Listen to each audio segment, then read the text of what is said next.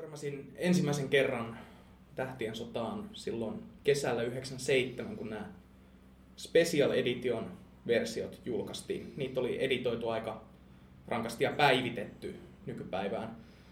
Ja mä muistan, että ne teki muhun ihan hirmuisen vaikutuksen silloin aikana. Et mä oon vasta myöhemmin tajunnut sen, että kuinka raadeltuja ne loppujen lopuksi oli näillä efekteillä ja kaiken maailman päivityksillä. Mutta yksi asia, mikä mussa ei ole muuttunut vuosien aikana, vaikka mä oon tiedän enemmän tähtien sodasta, niin on edelleen se, että mä en edelleenkään ymmärrä, miksi se ensimmäinen osa on niin paljon arvostetumpi kuin nämä muut. Se ei näytä niin hyvältä kuin Imperiumin vastaisku ja Jedin paluu, ja sen näyttelijän työ on paljon heikompaa. Mutta sulla Jussi oli vähän erilainen näkemys tähän.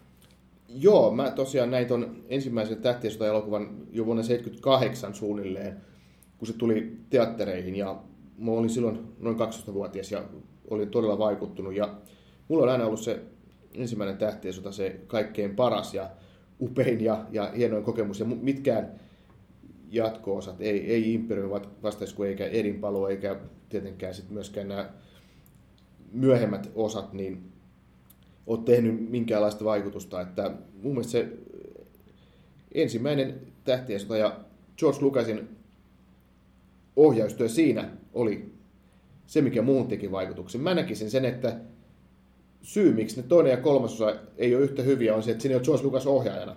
Mä oon ehkä tässä vähemmistössä. Mutta mä näen, että siinä on kyse siitä, että se ensimmäinen osa tehtiin jotenkin täydellä sydämellä. Sitten ne kaksi muuta niissä vähän jatkettiin sitä tarinaa pikkasen tietyllä tavalla teollisesti. George Lucas luovutti sen ohjaajan vastuun muille tavallaan tilaustyötä tekeville ihmisille, ja siinä se sydänkin katos. Se sarja meni sun mielestä väärään suuntaan.